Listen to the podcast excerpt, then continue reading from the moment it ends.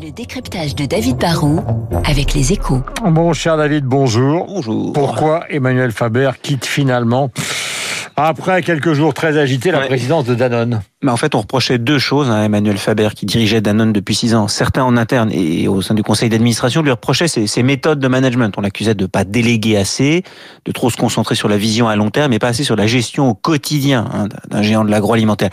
Et puis d'autres, en particulier des, des actionnaires, des fonds, estimaient que du coup, bah, la performance économique et commerciale de ce poids lourd du, du yaourt, de l'eau minérale et de l'alimentation infantile n'était pas assez bonne.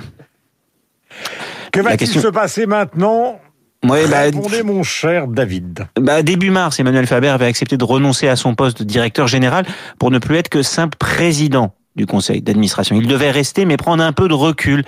Et le groupe devait se choisir un nouveau DG, mais la situation était en fait trop instable. hein. Faber restait mais affaibli et il risquait de limiter l'autonomie du futur DG.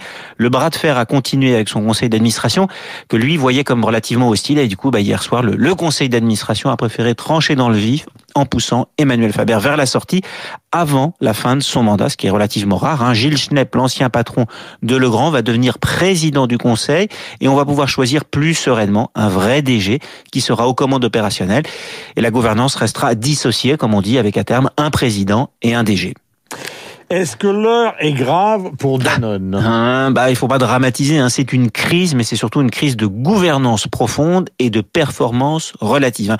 Maintenant qu'on a tranché, le groupe va retrouver assez vite une nouvelle équipe de direction apaisée, et le groupe qui a des fondamentaux quand même très solides va pouvoir rebondir. Il est sur un marché de l'alimentation en croissance, il a pris des bonnes positions sur de nouveaux segments comme le végétal et le bio.